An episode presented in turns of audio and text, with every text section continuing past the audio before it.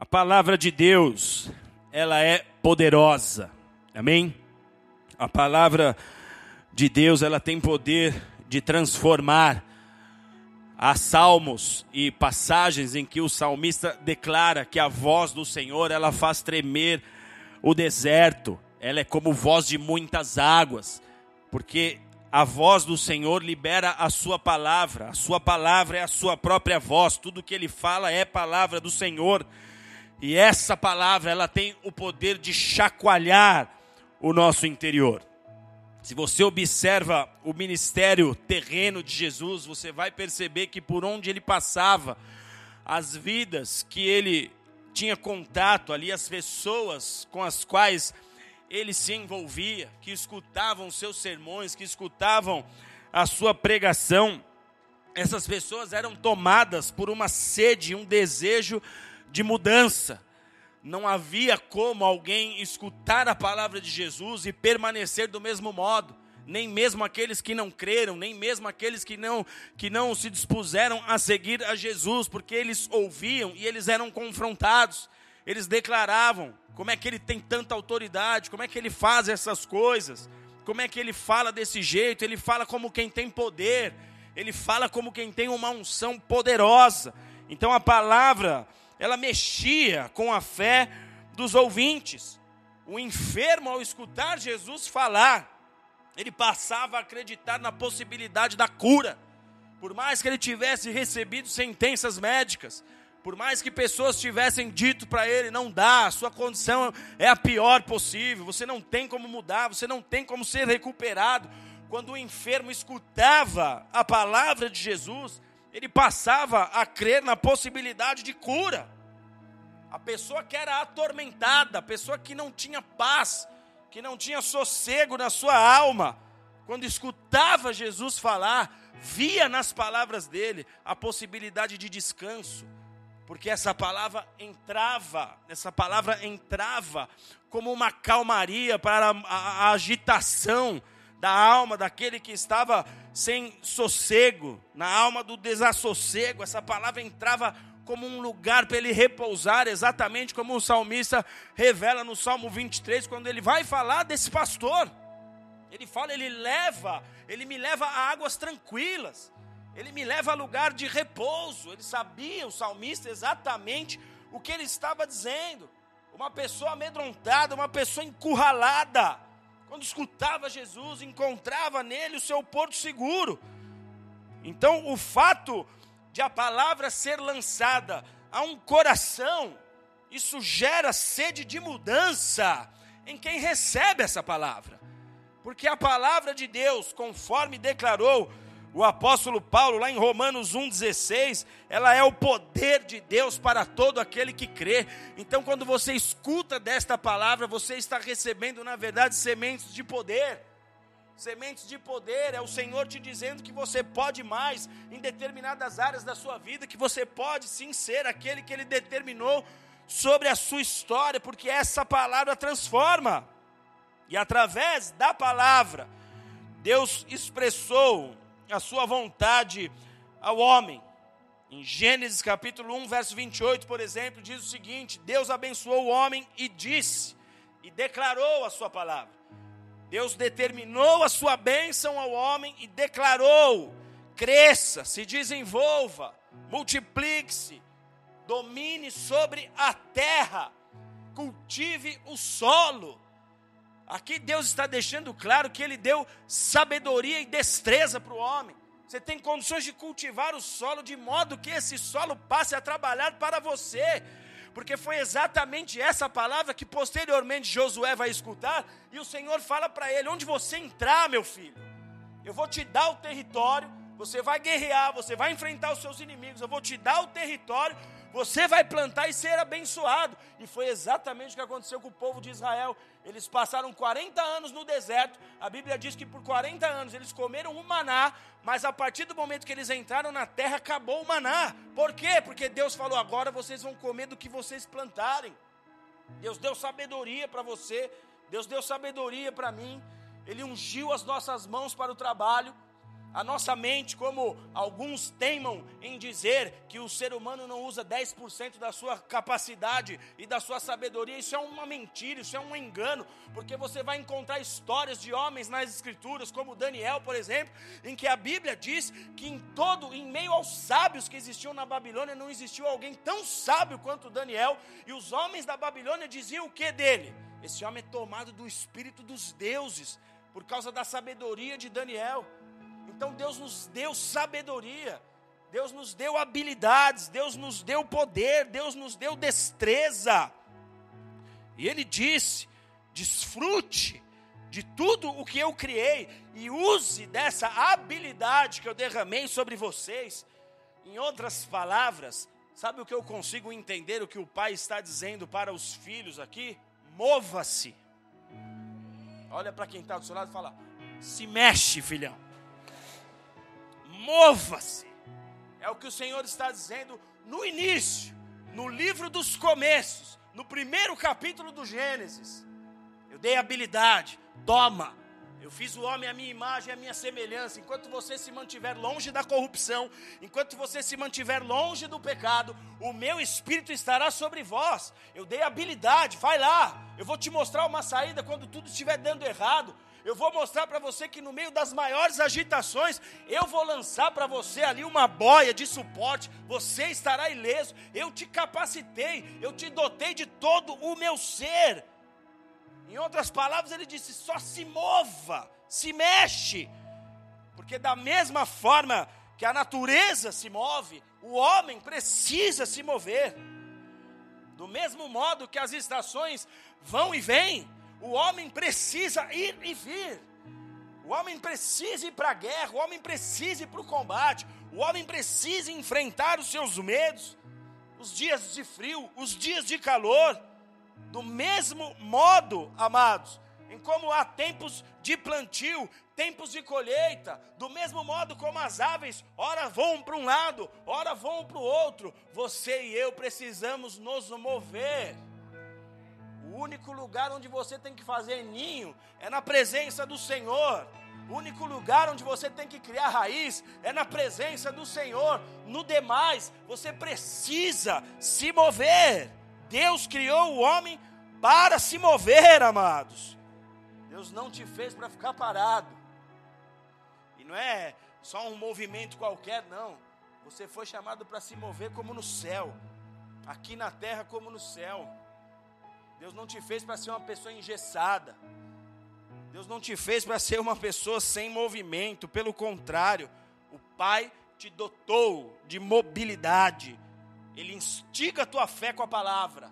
Ele vem com a palavra, ele mexe com você, ele mexe com o teu interior com um objetivo de que você se mova. Esse é o desenho original de Deus para nós.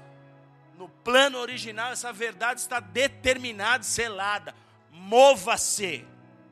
Agora, entenda algo aqui.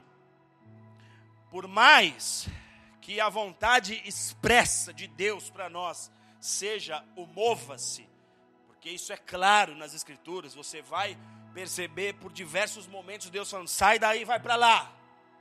Agora para, filho, espera o próximo comando. É um pai que ama conduzindo os filhos protegendo os filhos com toda a sua sabedoria e experiência. Se você é pai, você consegue compreender isso. Você vai sempre tentar dizer aos teus filhos para que não peguem atalhos, para que não subam em lugares perigosos. Você vai sempre orientar o seu filho a tomar um caminho correto. O pai está todo o tempo assim conosco, exatamente dessa forma. Então, por mais que a vontade expressa, clara de Deus para nós seja mova-se quase sempre, mover-se deveria ser traduzido como um contínuo superar de crises. Era como se Deus, então, ao invés de nos dizer mova-se, ele viesse a nós para dizer assim: vá e enfrente todas as crises que você encontrará pelo caminho. Moisés se moveu, sim ou não?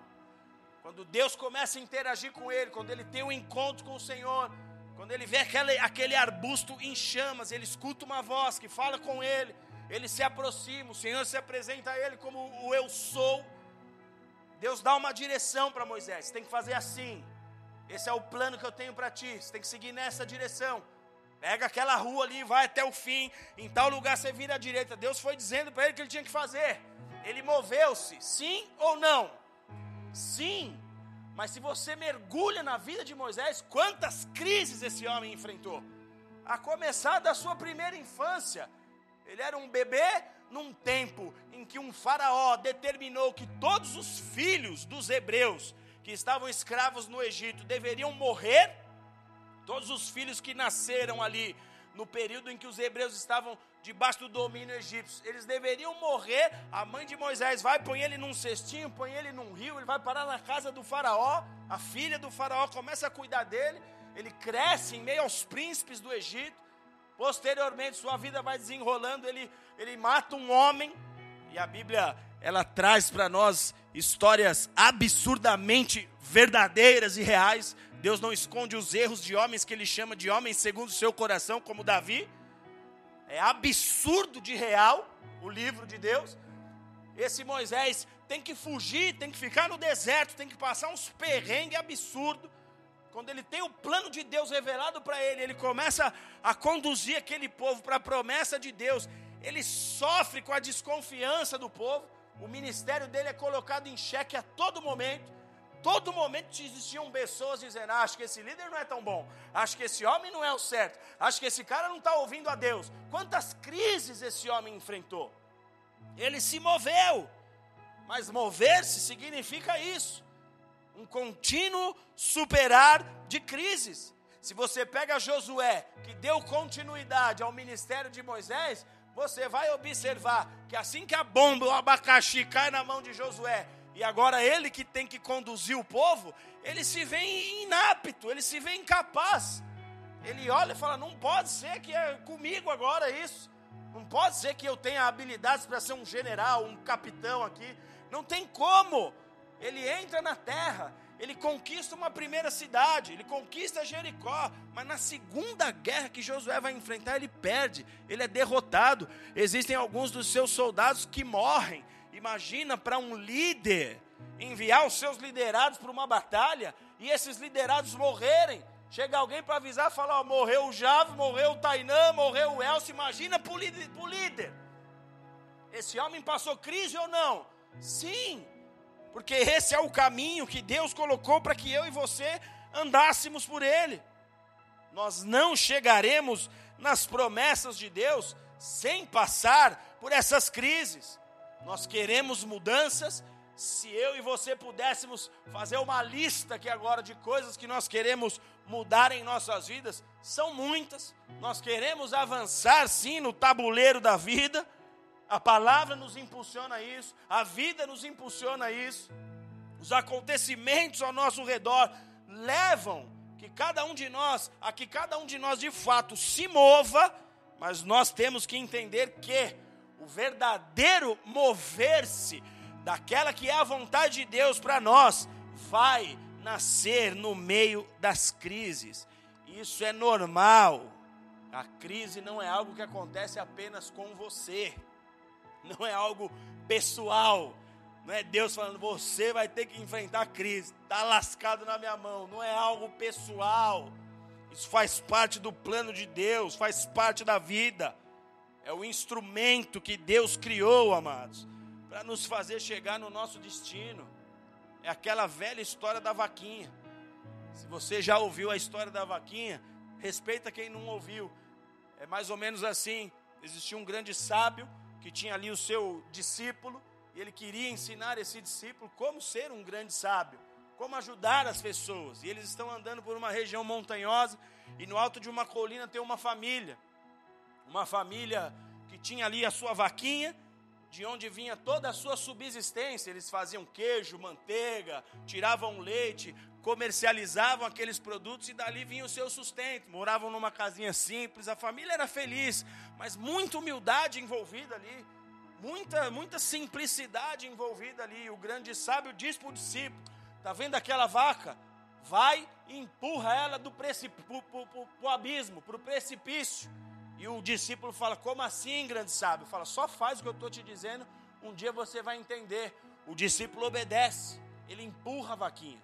E a vaquinha cai. Eles vão embora. Alguns anos depois, algumas décadas depois, o discípulo já havia se tornado num grande mestre. E quando ele passa por aquela região, ele resolve procurar saber como estava aquela família. Ele vai até aquela mesma colina e ele encontra um palácio no lugar. Ele fala: Puxa, o que será que aconteceu com aquela família? Ele bate na porta. Sai um homem todo bem vestido, com uma fala boa, um homem cheio de habilidades. E aí ele conta a história: Olha, um dia eu estive aqui. Ele narra tudo. E o meus. Aí ele fala: E eu tinha uma família que eu queria saber o que aconteceu com aquela família. E o homem bonitão fala assim: Olha, essa família que você viu, eu era a criança da cena. Ele começa a falar: Minha família morava aqui. Só que a gente tinha uma vaquinha, a gente dependia dela. E um dia a gente acordou, a nossa vaquinha estava no precipício. Ao invés de chorar e se lamentar, meu pai foi aprender a fazer várias outras coisas. Meu pai foi estudar, meu pai foi trabalhar para outras pessoas, aprendeu a mexer com a terra, aprendeu a mexer com várias outras coisas e nós prosperamos. E aquele cara, ele era dono de muitas coisas naquele momento. Então Deus sabe exatamente como fazer com que eu e você possamos crescer. Deus sabe exatamente por onde nos levar, de modo que a gente de fato avance no propósito de Deus para as nossas vidas, um movimento que de fato seja um movimento de crescimento, de avanço. Então a crise ela é normal. Deus usa as crises para nos salvar. Deus usa as crises para nos transformar. Quantos de nós fomos traídos no passado? Quantos de nós fomos apunhalados por pessoas no passado?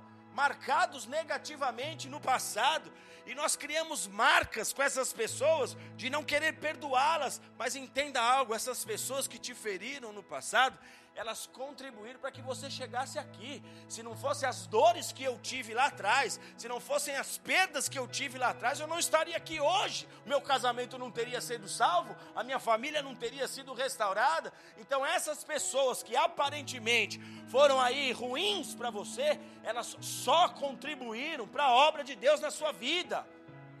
Ou você não conhece a história de um homem chamado Judas que andava com Jesus e que Jesus precisava, precisaria ser traído, e Judas foi o cara que traiu.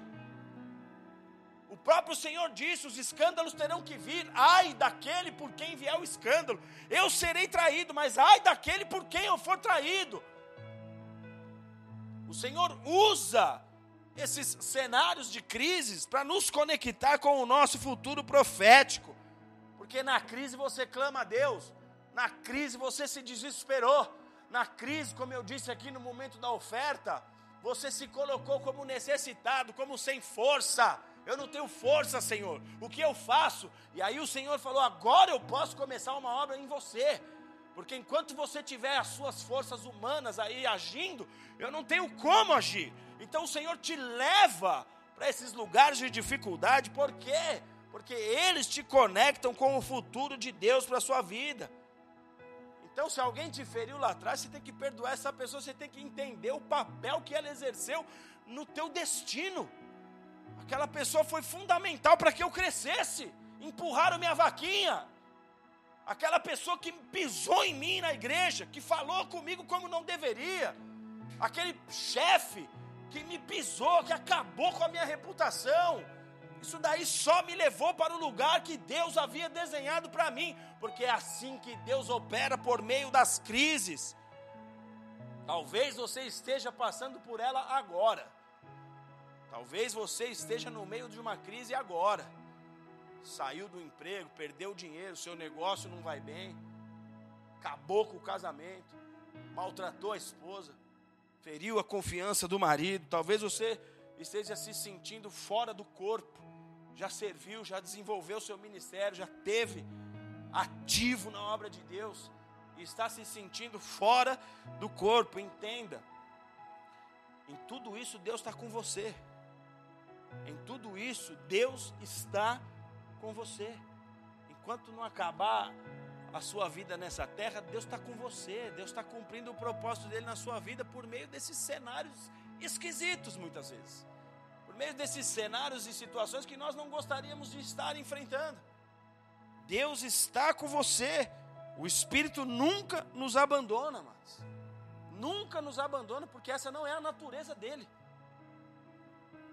Ainda que a maré esteja baixa, ainda que as coisas não estejam adequadas, o Espírito nunca nos abandona, ele não pode ir contra a sua natureza. 2 Timóteo 2,13 diz: Se somos infiéis, ele permanece fiel, pois de maneira nenhuma pode negar-se a si mesmo. Amados, quando Jesus veio e ele esteve entre nós, ele foi claro na totalidade do propósito da sua vinda. Ele não deixou nada encoberto para nós. Se você se debruçar nos ensinos de Cristo, você vai saber quem você é, o que você foi chamado a fazer, qual é o seu papel, onde Ele quer ver você inserido, o que Ele tem para a tua história, o que Ele tem para a tua família, o que Ele tem para os teus negócios, porque Jesus trabalhou com o todo. Ele falou do reino, ele falou das coisas da terra, ele falou de coisas visíveis, ele falou de coisas invisíveis, ele trabalhou em tudo. E quando Jesus teve a primeira oportunidade pública de pregar a palavra de Deus, quando Jesus pregou o seu primeiro sermão, a Bíblia conta, Lucas capítulo 4, verso 16, diz o seguinte: Chegando em Nazaré, Jesus entrou numa sinagoga e levantou-se para ler. Foi-lhe dado o livro do profeta Isaías. Ao abrir o livro, ele achou o lugar em que estava escrito: O Espírito do Senhor está sobre mim, e ele me ungiu para evangelizar os pobres. Ele me enviou para pregar liberdade aos cativos para dar visão aos cegos e para pôr em liberdade os oprimidos e anunciar o ano aceitável do Senhor. A sua primeira pregação, ele deixou claro qual era o seu ministério. Eu vim para levar os filhos que estão paralisados a se mover. Eu vim para mudar a história de filhos e filhas que estão aprisionados. Eu vim para dar visão aos cegos, aqueles que estão encarcerados, dominados subjugados espiritualmente, emocionalmente, aqueles que estão tomados por demônios, aqueles que estão assolados pelas trevas, porque a sua família gerou um céu que foi desonroso a Deus, e os demônios tiveram espaço e legalidade para atuar na sua casa, acabando com os relacionamentos, destruindo a alegria, tirando a paz daquele lar, famílias inteiras que se dissolveram por causa de realidades como essa. Jesus está dizendo: Eu vim para estes, eu vim para mudar, eu vim para os pobres, eu vim para os necessitados. Ele deixou claro. O ministério de Jesus é esse. O ministério de Jesus, amados, é te libertar de tudo que te impede de se mover. Se tem algo que te impede de se mover, o ministério dele é te libertar isso. Sejam coisas que talvez você aprendeu da sua própria família, recebeu como herança, sejam coisas que você aprendeu neste mundo, nessa terra, não importa. Sejam questões naturais, sejam questões espirituais, sobrenaturais. O ministério de Jesus é te libertar de tudo o que impede que você se mova na direção do propósito de Deus para a sua história. Abra sua Bíblia aí comigo, no Evangelho de Marcos, no capítulo 5 de Marcos. Hoje é a noite que o Senhor vai te colocar em liberdade, para que você nunca mais volte a estar em cadeias. Evangelho de Marcos, capítulo 5. Coloca na tela para mim aqui que sumiu meu texto aqui do iPad. Evangelho de Marcos, capítulo 5. Põe na tela, por favor.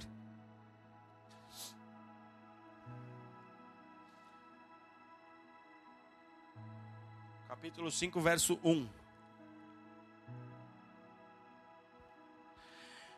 Chegaram ao outro lado do mar, à província dos Gadarenos.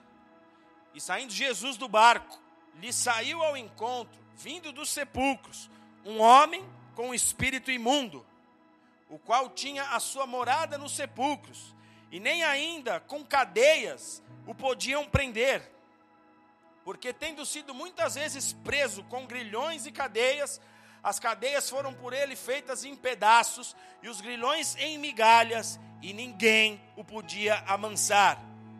E andava sempre, dia e noite, clamando pelos montes e pelos sepulcros, ferindo-se com pedras. E quando ele viu Jesus ao longe, correu e o adorou. E clamando com grande voz, disse: Que tenho eu contigo, Jesus, filho do Deus Altíssimo. Conjuro-te por Deus que não me atormentes. Porque ele dizia: Sai deste homem, espírito imundo. E perguntou Jesus: Qual é o teu nome? E ele respondeu, dizendo: Legião é o meu nome, porque somos muitos. E rogava-lhe muito que os não enviasse para fora daquela província. E andava ali, pastando no monte, uma grande manada de porcos. E todos aqueles demônios lhe rogaram, dizendo: Manda-nos para aqueles porcos, para que entremos neles. E Jesus permitiu. E saindo aqueles espíritos imundos, entraram nos porcos, e a manada se precipitou por um despenhadeiro no mar, quase dois mil porcos, e afogaram-se no mar. E os que apacentavam os porcos fugiram e anunciaram na cidade e nos campos, e muitos saíram a ver o que era aquilo que tinha acontecido. E foram ter com Jesus, e viram o endemoniado, o homem que tinha a legião de demônios, assentado, vestido e em perfeito juízo, e temeram. E os que aquilo tinham visto, contaram o que aconteceu ao endemoniado acerca dos porcos, e começaram a rogar para que Jesus saísse daquela região. E entrando Jesus no barco, o homem que fora endemoniado rogava, pedindo que deixasse ir com ele. E Jesus, porém, não permitiu, mas disse: Vai para a tua casa, para os teus, e anuncia quão grandes coisas o Senhor fez e como teve misericórdia de ti. E ele foi e começou a anunciar em Decápolis quão grandes coisas Jesus fez e todos se maravilharam até aqui por enquanto. Esse texto ele conta para nós uma história poderosa, um grande milagre de libertação que Jesus operou na vida de um homem.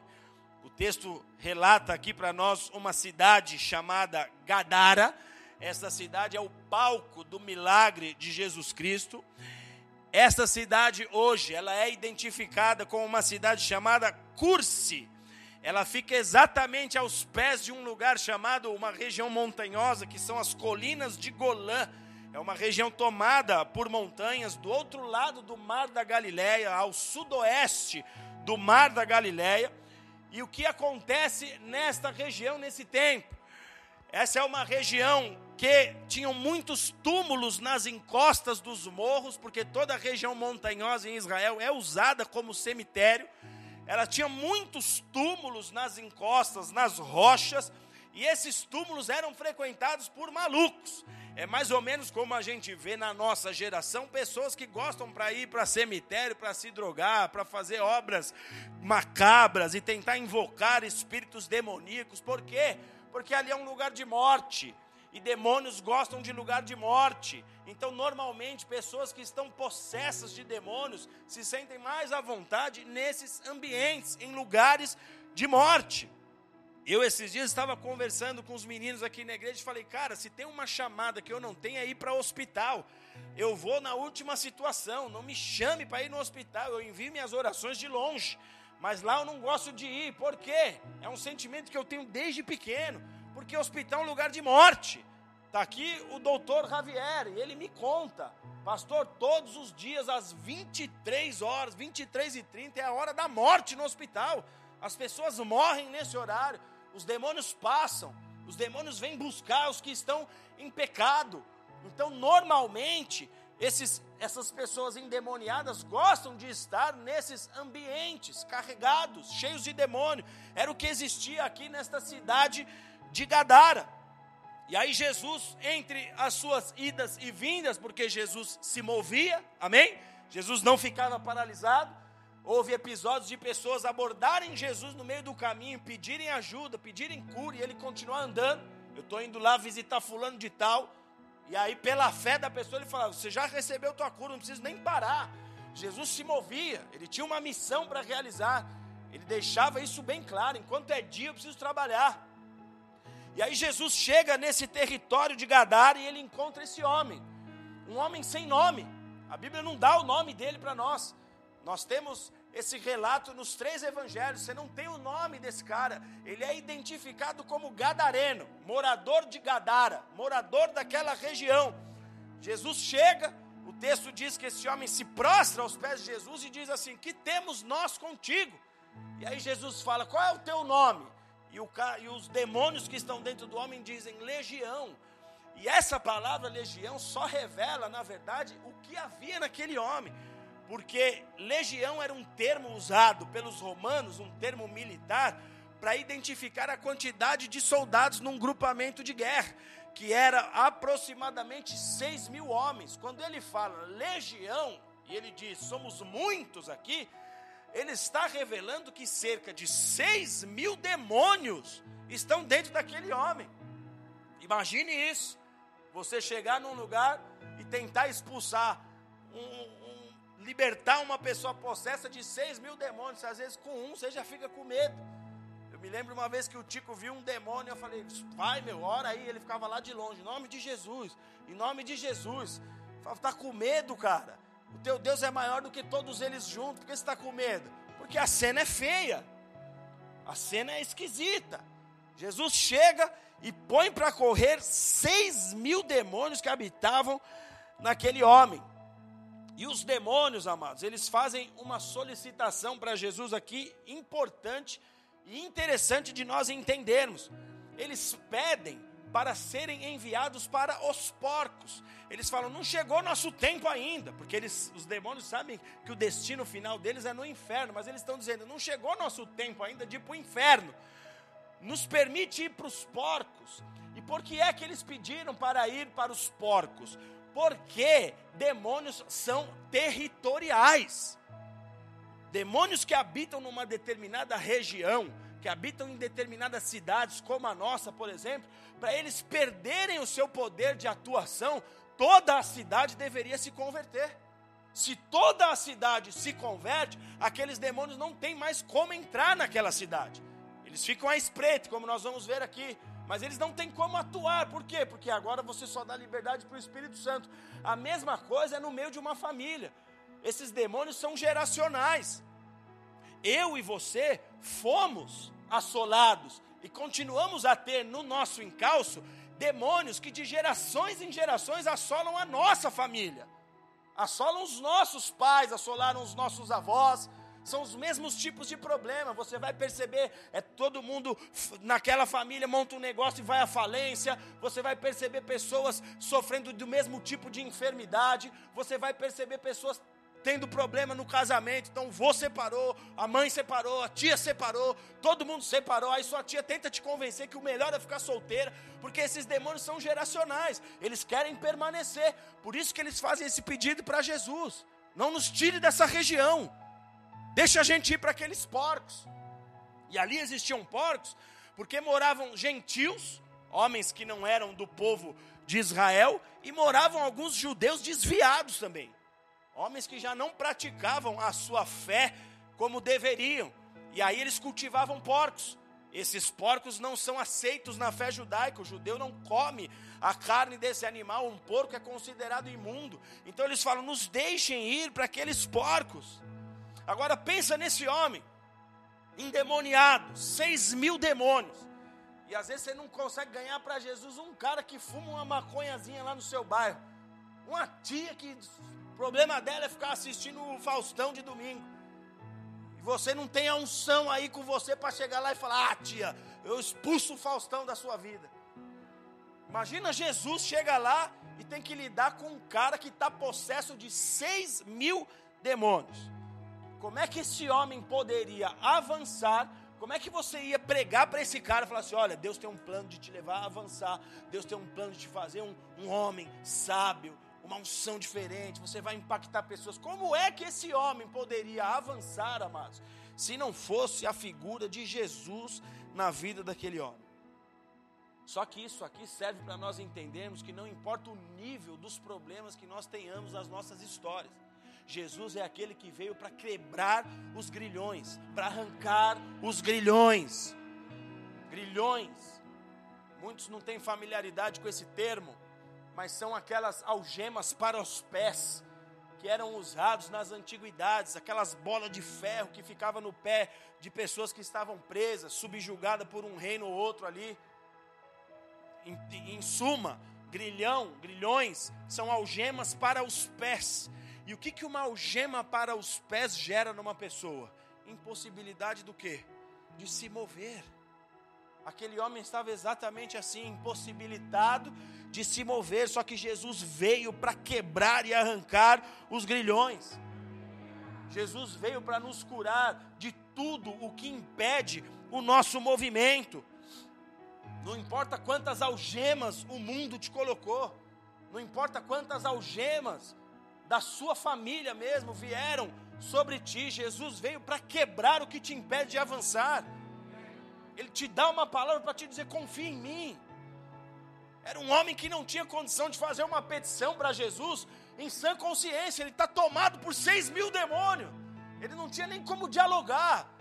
Mas Jesus enxerga onde pessoas estão feridas. Jesus enxerga onde pessoas estão encarceradas. Jesus enxerga pessoas que estão em condições que elas não conseguem se desvencilhar daquilo que as prendem.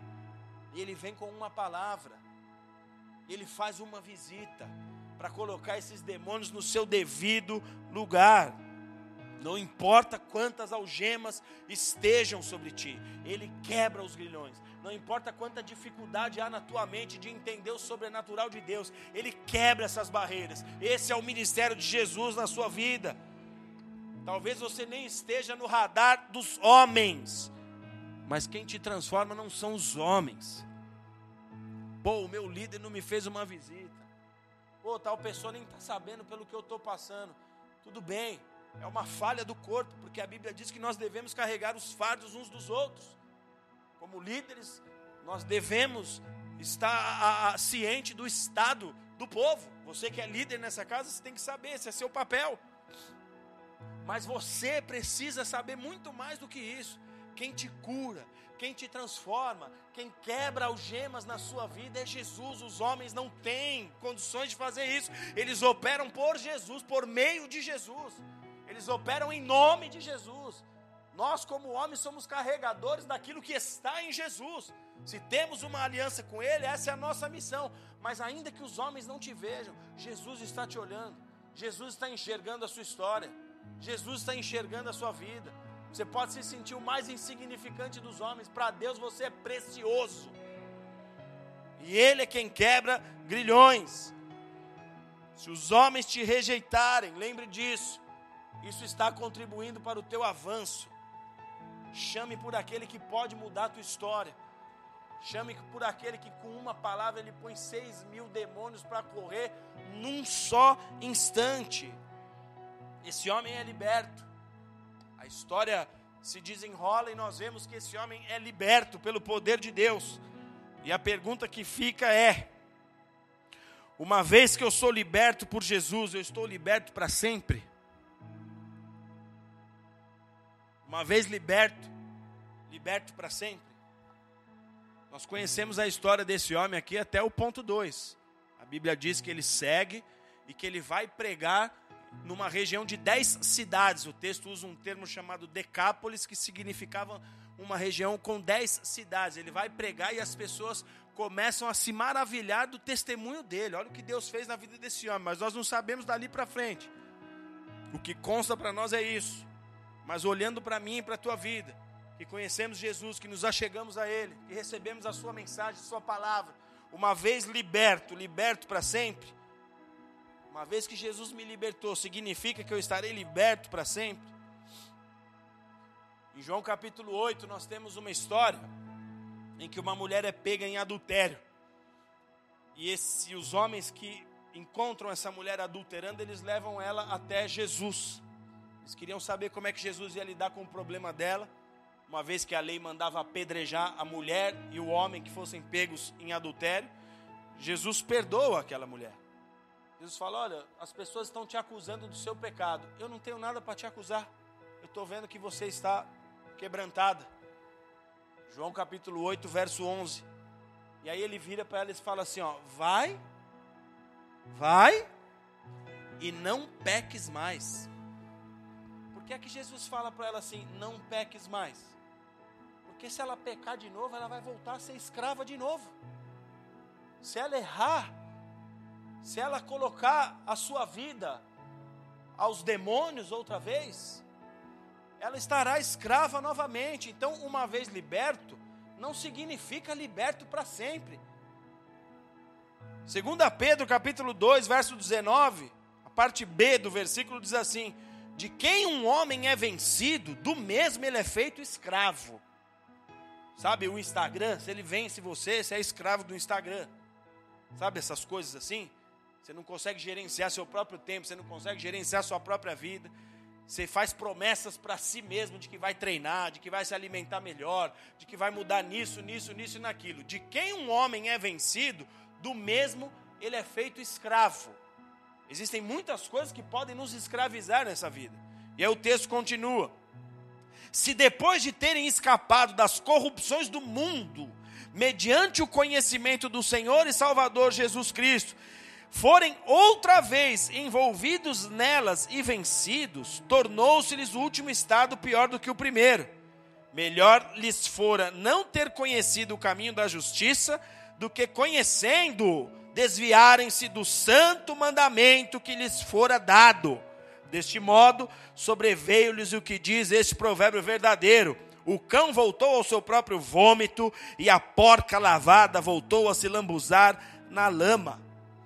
Eu sei em que área eu estou entrando espiritualmente aqui na nossa cidade.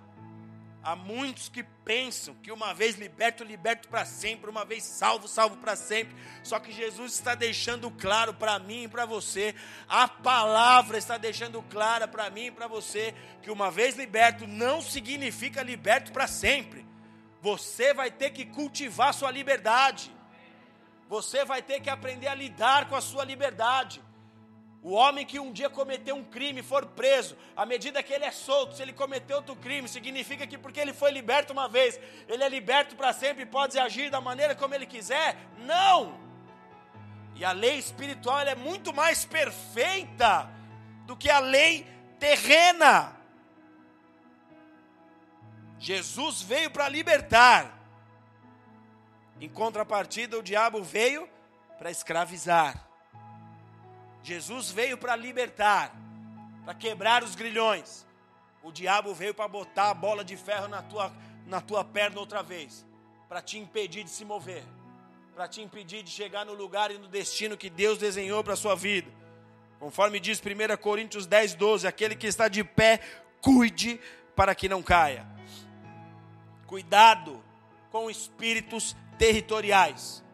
Quando Jesus expulsa demônios de alguém, demônios que nos levavam a usar drogas, demônios que nos levavam à prostituição, demônios que nos levavam a diversos atos pecaminosos em nossas histórias. Quando Jesus nos liberta desses demônios, sabe o que acontece com eles? Eles não saem da região, eles não saem da província, eles ficam nos rodeando. É por isso que você tem muitas lutas com as mesmas áreas do passado é por isso que você tem muita guerra com pensamentos antigos, com coisas antigas. Você traiu uma vez, esse espírito vai te rondar de novo para o resto da sua vida. Você foi profano nas coisas de Deus, esse espírito vai te rondar de novo para o resto da sua vida. Se isso aconteceu na sua família, esse espírito vai rondar a sua vida. Se esse espírito destruiu o ministério dos seus pais, dos seus avós, se esse espírito solapou a igreja que você esteve, esse espírito vai rondar a província porque ele pede ao Senhor: não nos mande longe. Para que ele não tivesse mais chance, a cidade inteira tinha que se arrepender e se converter. E ainda assim eles iam tentar entrar, mas eles não têm mais poder de atuação. Só que daquilo que você foi liberto, eles estão no seu cangote, eles querem voltar. Eles querem voltar. Eles querem te levar para o mesmo lugar onde você estava antes escravo, impossibilitado. Eles querem te ver na mesma tristeza de outrora. Eles querem te ver sem esperança como foi no passado.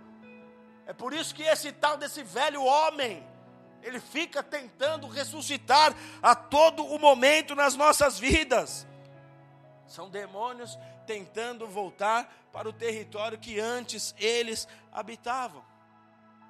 E como é que eu faço para me manter liberto? Se uma vez que eu fui liberto, pastor, como é que eu faço para me manter liberto para o avanço? Quem quer saber, diga eu. Olha o que a palavra de Deus nos diz em Gálatas capítulo 5, verso 1. Foi para a liberdade que Cristo nos libertou. Permaneçam, pois, firmes e não voltem outra vez para o jugo da escravidão. Então quer dizer que eu que fui escravo, tem como eu voltar a ser escravo. Foi para a liberdade que Cristo nos libertou. Permaneçam firmes e não voltem outra vez para o jugo da escravidão. Como é que eu me mantenho liberto a partir da libertação que um dia eu recebi gratuitamente, porque eu cheguei numa igreja, porque a palavra me instigou a avançar, eu confessei Jesus, eu entreguei minha história, ele me libertou. E há pessoas que pensam que libertação tem que passar por uma sala e tal. A gente sabe que tem casos específicos, coisas que nós precisamos mexer ali na terra. Tamanho envolvimento com ocultismo, tamanho envolvimento com seitas. Mas Jesus liberta. Jesus tem poder para libertar. Mas eu preciso me manter liberto. Eu preciso me manter liberto para avançar. E o texto está dizendo: foi para a liberdade que Jesus nos libertou, não para que eu volte para o jugo da escravidão. Então, como é que eu faço para me manter liberto para o avanço? Você precisa de uma vez por todas aprender a usar a sua fé. Entenda algo: Deus é um Deus bom. Amém? Amém? Dá um glória quando você ouve que Deus é bom. Deus é um Deus bom. E por causa disso, algo bom vai acontecer com você. É a natureza dele. É a natureza do Pai. O Natan, nosso, nosso menorzinho, cinco anos, comete vários erros. Ele está aprendendo. Não adianta eu querer que ele saiba tudo nessa estação que ele está. O que eu não posso é ter o erro dele e não confrontar. Eu preciso confrontar. Mas à medida que eu confronto, ele sempre fica: tá bom, pai, nunca mais eu vou fazer isso. Só que nunca mais é meia hora. Nunca mais para ele é um período de tempo de 30 minutos. Você tem que sempre ensinar. Falou que não deve, corrige. Pensou, agiu, ah, tem que corrigir. Você tem que mostrar para ele que não é assim. Só que a gente age como? Com misericórdia. Por mais que eu coloque-o na disciplina, sai, vai brincar, volta. Você tem nova chance. Deus é um Deus bom. Algo bom vai acontecer com você, porque a natureza de Deus é boa. Eu era uma criança, amados, que tinha vários medos, vários medos. Eu fui criado no medo. Na minha casa eu tinha medo do escuro. Muito medo, não era uma coisa normal e natural como uma criança às vezes tem medo do escuro. Muito medo. Mas a minha família tinha um hábito de potencializar esse medo. Porque na minha casa era assim, se você, eu pequeno, da idade do Natan. Então imagine eu lá 5, 4 anos você não obedecer, o calanguê vai te pegar. O que é o calanguê? Eu não sei. Eu sei que ele é mau. Eu sei que ele quer minha cabeça. E eu fui me desenvolvendo com medo. Eu tinha medo da água do mar. Eu pego onda desde os 16 anos, mas quando eu era criança, eu tinha medo da água do mar. Porém, eu tinha um tio que tinha lá as suas crenças, que me levou para dar banho de sete ondas lá para uma tal de uma, uma doida lá. Você sabe do que eu estou falando? É óbvio que eu ia ser depois amedrontado por esses espíritos. Eu tinha medo, eu chegava perto d'água, eu tinha medo. Uma vez eu participei de uma reunião que a, aquela dita lá falou que eu era filho dela e que eu entrava no mar, já surfando, eu entrava no mar e pedia licença para ela. E eu pedia, eu entrava na água, passava a mão, fazia um sinal e falava com ela, dá licença aí, rainha das águas. Estou entrando para surfar e estou numa reunião antes de me converter. E ela disse isso lá na reunião. Esse aí, eu já tentei levar ele três vezes. E três vezes eu quase morri afogado no mar. Uma delas, duas pessoas morreram afogadas do meu lado. Do meu lado, eu vi as pessoas morrerem. E aí ela disse: Eu só não levo ele porque ele me pede licença. Quando eu me converti, a primeiro, o primeiro dia que eu fui surfar, quando eu me converti, eu parei na água e falei assim: então, você disse que você era rainha. É que eu não conhecia a verdade. Esse mar aqui pertence ao meu rei. Eu vou entrar. Pode aplaudir. Mas eu disse, e digo até hoje, eu digo até hoje, eu entro lá e falo assim: eu vou entrar e nós vamos ver se você tem poder para me levar mesmo. Não leva. Por que, que não leva? Porque antes eu estava amedrontado, encurralado por esses espíritos de medo. Na casa da minha avó tinha um terreiro, toda a minha família era do batuque. Na casa da minha avó, nove filhos a minha avó tinha. Dos nove, só dois que não ia para Ciranda, o resto todos. Na casa da minha avó tinha um porão, nesse porão era um terreiro, eu era uma criança de um, dois anos de idade. Os meus primos mais velhos, com 17, 18, 15, eles me botavam no colo deles. Enquanto eu estava no colo de um, eles botavam, eles colocavam uma máscara e me assustavam. Imagine, eu já estava num ambiente opresso, eu já estava num lugar onde os bichos tinham liberdade, os caras me assustavam, me apavoravam. Eu cresci com uma criança cheia de medo. Cresci cheio de impossibilidades na vida. Os meus irmãos mais velhos, se eu ganhava um tênis do meu pai, os mais velhos falavam assim: não dura uma semana. Dia que eu comprei minha primeira prancha, eu cheguei em casa, atravessei a cidade de São Paulo com uma prancha, numa bicicleta. Chego em casa, meus irmãos pegam minha prancha, os mais velhos, começam a cantar garoto, eu vou para Califórnia. Tentando solapar meu sonho, tentando me intimidar. Lógico que eles estavam sendo usados, mas o diabo tentou de todas as formas gerar impossibilidades, gerar medos. Quando chegou na adolescência, eu me tornei um homem rebelde, um adolescente rebelde. Eu estava contando no almoço hoje para os meus filhos, eu era cleptomaníaco. Quem sabe o que é cleptomania? Eu era cleptomaníaco. Eu dava aula desse assunto de ser mão leve. Roubava de tudo que você imaginava da eu era o mão leve. Olha como o dicionário ele, ele, ele define a cleptomania: transtorno de controle de impulsos que resulta em impulso irresistível de roubar. Era irresistível para mim. Eu fui morar sozinho em Florianópolis no ano 2000. Eu ia comprar o pãozinho dentro do supermercado, eles colocavam o pão no saco de pão. Eu vinha com o saco de pão, ia lá no lugar dos Danone, abria o saco de pão, colocava quatro Danone, fechava e chegava para pagar o pão. Adulto já. Chegava para pagar o pão, tinha 20 anos. Aí um dia eu tomei um enquadro, a moça falou: dá para você abrir o pão? Eu falei: claro que não, vai, vai esfriar meu pão. Ela falou: não, moça, você precisa abrir o pão. Eu falei: negativo. E o pó? Meu pão está blindado. Ah, não, moça, é que a gente viu que você pegou os Danones. Eu falei: puxa, que eu estou sem dinheiro para comprar um Danone. Já virava a conversa. Eu era doente. Tinha vários problemas, tudo isso foi gerado. Várias fraquezas foram geradas na minha vida. Isso vai gerando deficiências. Amém? Amém, amados? Hoje eu não tenho uma visão tão muito boa, falando de deficiência física. Às vezes eu sinto dores nas costas. Esses dias o Seba teve que me salvar. Mas a minha certeza de fé é uma das maiores forças que, de Deus na minha vida. Uma das maiores forças que Deus colocou na minha vida. Eu sei o Deus que eu creio. Eu sei o Deus que eu creio. Sabe o que acontece? Por que, que pessoas voltam a ser escravas outra vez?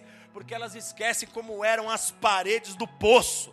Eu não quero me esquecer, Senhor. Por maiores que sejam as tristezas que elas me tragam quando eu lembro delas.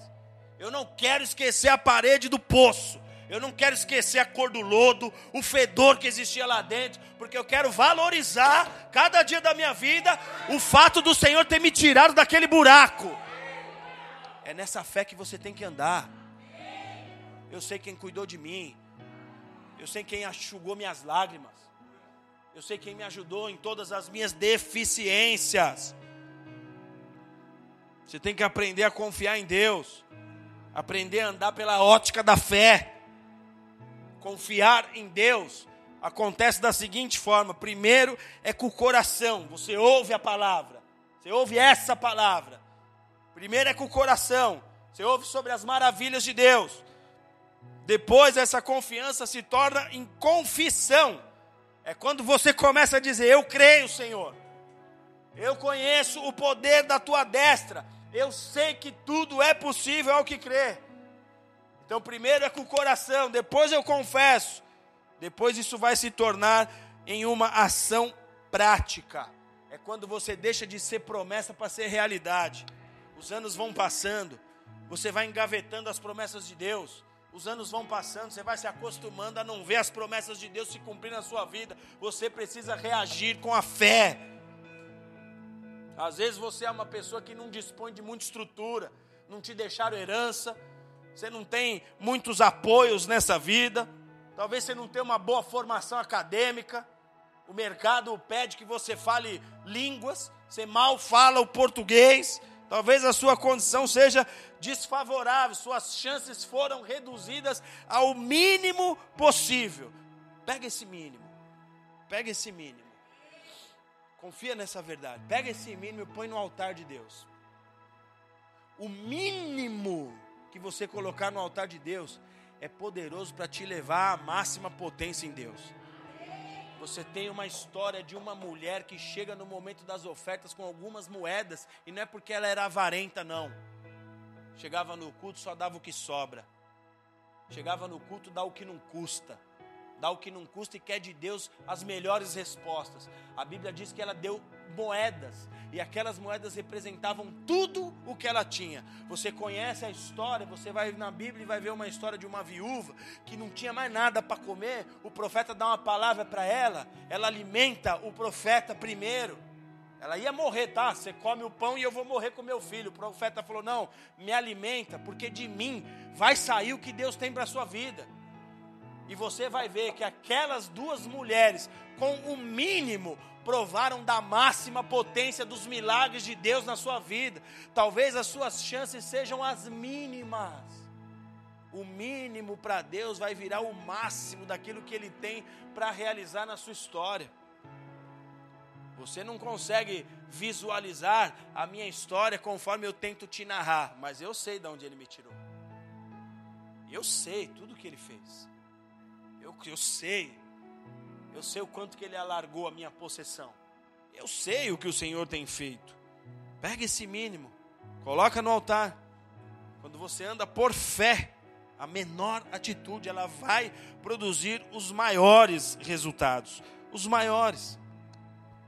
Se você não aprender a andar por fé, se você não aprender a andar pelo invisível, você não vai conseguir colher o impossível. Você tem que crer que Deus pode fazer. Essa é a maneira que você se mantém liberto. Um outro ponto aqui, a gente já vai finalizar. Para você se manter liberto para o avanço, você precisa olhar para você como Deus te vê. Pede para Deus te ensinar isso. Isso é muito importante. Você tem que se olhar como Deus te vê. Quem quer avançar precisa aprender a lidar com a opinião alheia. O gadareno à medida que Jesus liberta ele, ele, ele vai no barco e fala assim: Deixa eu ir contigo, Jesus. Qualquer um de nós faria a mesma coisa. Deixa eu ir contigo, Jesus. Jesus fala: Não, você não vai, você vai ficar. Você vai testemunhar para o povo aqui da sua região, para essas dez cidades. Você vai testemunhar o que aconteceu, o que o Senhor fez na sua vida. Você precisa dar esse testemunho. O gadareno precisaria encarar a opinião das pessoas. Porque, amados, a opinião das pessoas que nos conheciam no passado, para elas, sabe quem nós somos? Quando você encontra, para ela você é o gadareno de antigamente. Não, Guto, não vem me mudar, não vem Tainã falar que você mudou.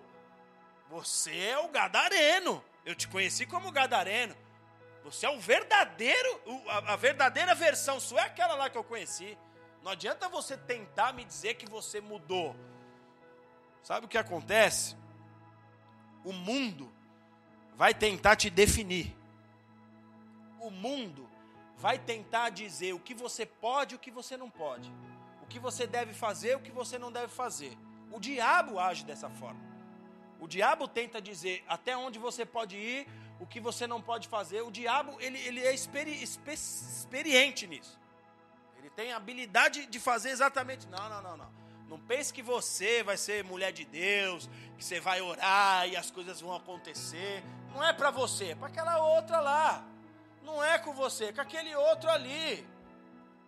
O mundo vai tentar te definir, o diabo vai tentar dizer que tipo de crente que você é. As definições, elas nos dão imagens de ações que a nossa mente vai se utilizar para tomada de decisões. Se eu disser para você que uma pessoa é chata, você vai criar na sua mente uma imagem dessa pessoa. E essa imagem vai ser exatamente o que você vai usar para se relacionar com aquela pessoa. Quando você for se relacionar com ela, você vai se relacionar a partir daquela imagem que foi gerada. Pô, ela é chata, não vou nem me aproximar muito, não vou nem falar muito. Ah, ele é fofoqueiro. Pô, se eu contar, se eu te falar algo de alguém, eu criei uma imagem. E você vai tomar uma decisão com base nessa imagem. Então, definições erradas vão gerar decisões erradas. E onde é que está o perigo aqui, amados? Aquilo que você permite que te defina, sejam as palavras das pessoas, sejam as sentenças dos teus familiares, sejam os pensamentos que você tem acerca de você mesmo. Aquilo que você permite que te define vai determinar teu futuro.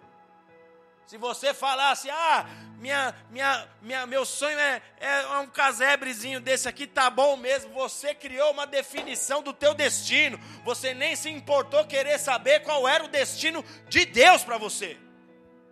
Você aceita as definições impostas, isso vai interferir diretamente no teu futuro, no teu destino. Ah, eu fui muito traumatizado. É por isso que eu não consigo lidar com essa situação. Você não parou para entender que Jesus disse: "Eu vim para libertar. Eu vim para zerar". Você não é essa pessoa traumatizada. Isso foi o que aconteceu. São as crises que vieram para te impulsionar para o seu destino. Só que se você se fechar nessas definições impostas, você não chega no seu destino. Você vai ficar escravo de uma vida medíocre. Agora, quando nós usamos a palavra de Deus para nos definir, aí tudo muda. Aí tudo muda. Eu passo a enxergar a mim mesmo como Deus me vê. Eu passo a olhar para mim como Deus me olha. E é esse tipo de definição que é a definição ao teu respeito. É a definição que vem de Deus. É a definição que vem do Senhor não a dos homens, não a da terra, não a do diabo. É a definição de Deus. Veja-se, enxergue-se como Deus te vê e como Deus se enxerga. E por fim, para você se manter liberto para o avanço, seja manso como Jesus. Mateus capítulo 11, verso 29 diz: Tomai sobre vós o meu jugo, Jesus falando, tomai sobre vós o meu jugo e aprendei de mim, porque sou manso e humilde de coração, e encontrareis descanso para as vossas almas. Nós estamos falando da história de um homem que estava tomado de espíritos demoníacos e ninguém era capaz de amansar aquele homem. E Jesus fez isso.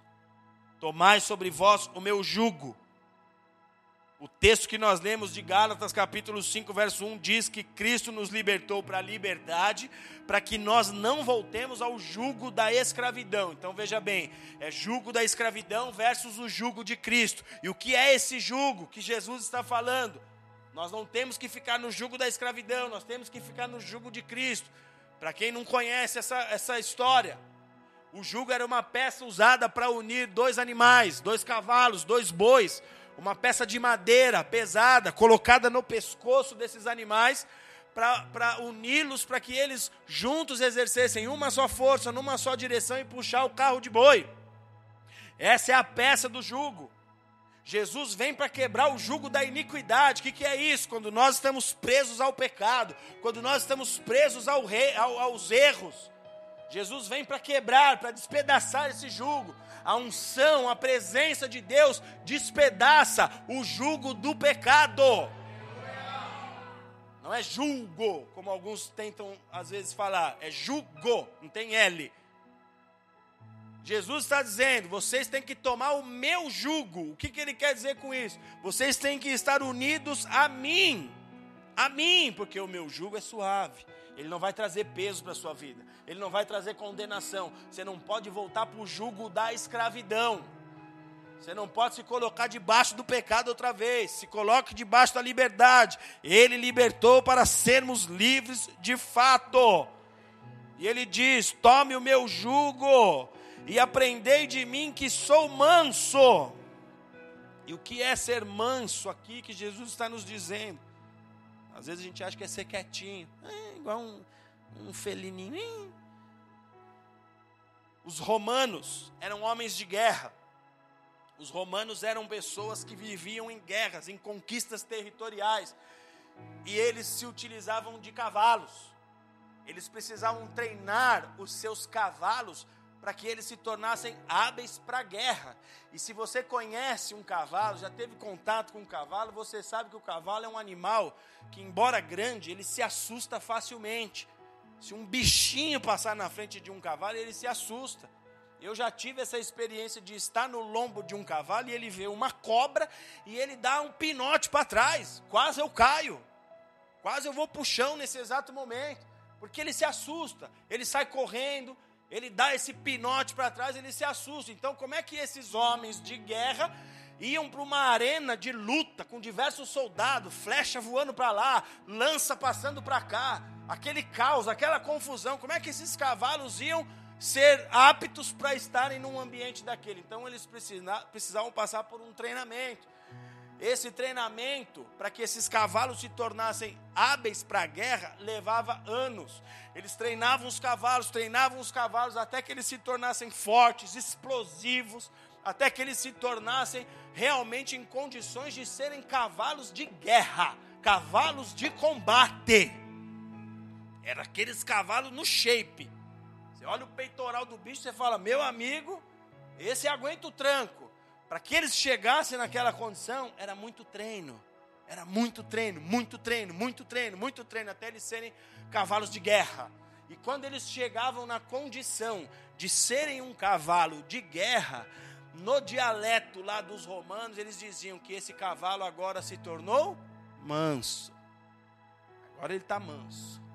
E manso não significa que ele é manso, que ele não dá a patada na hora errada, ele sabe o que fazer. Quando o cavaleiro vira ele para cá, ele sabe que é para lá. Quando o cavaleiro der uma informação, ele sabe exatamente o que ele tem que fazer. Agora olhe para Jesus, amados. Por que, que ele está falando assim? Seja manso como eu. Jesus, ele dizia exatamente assim para nós: Eu não faço nada além do que aquilo que o Pai me pede para fazer eu sou manso. Ele tinha toda a autoridade. Ele tinha toda a autoridade. Às vezes você tem aí autoridade sobre a sua mulher, você não é o homem da casa, mas não é autoridade para errar no cuidado com a esposa. Você é manso, você sabe para onde você tem que ir. Jesus fazia o que o Pai fazia. Ele deixava claro: eu não faço nada além. Eu só faço o que o Pai me diz. Eu só faço o que o Pai determina. Ser manso é ser treinado por Deus. Ser manso é ser treinado, e quem é treinado por Deus não volta a estar debaixo do jugo da escravidão. Quem é treinado por Deus é verdadeiramente liberto. Quem é treinado por Deus não existe adversário que te vença, porque Deus te inseriu em todas as etapas de treinamento. Ele te fez ser um cavalo forte, ele te fez ser um homem de guerra, ele te fez com uma estrutura capaz de avançar, avançar, avançar e chegar no lugar que ele determinou para a sua vida Seja manso como eu sou manso. Independente das condições, amados. Jesus se movia de que forma? Como o Pai dizia que ele deveria se mover. Seja manso como Jesus, e você não volta a estar debaixo de escravidão alguma. Curva sua cabeça, feche os seus olhos.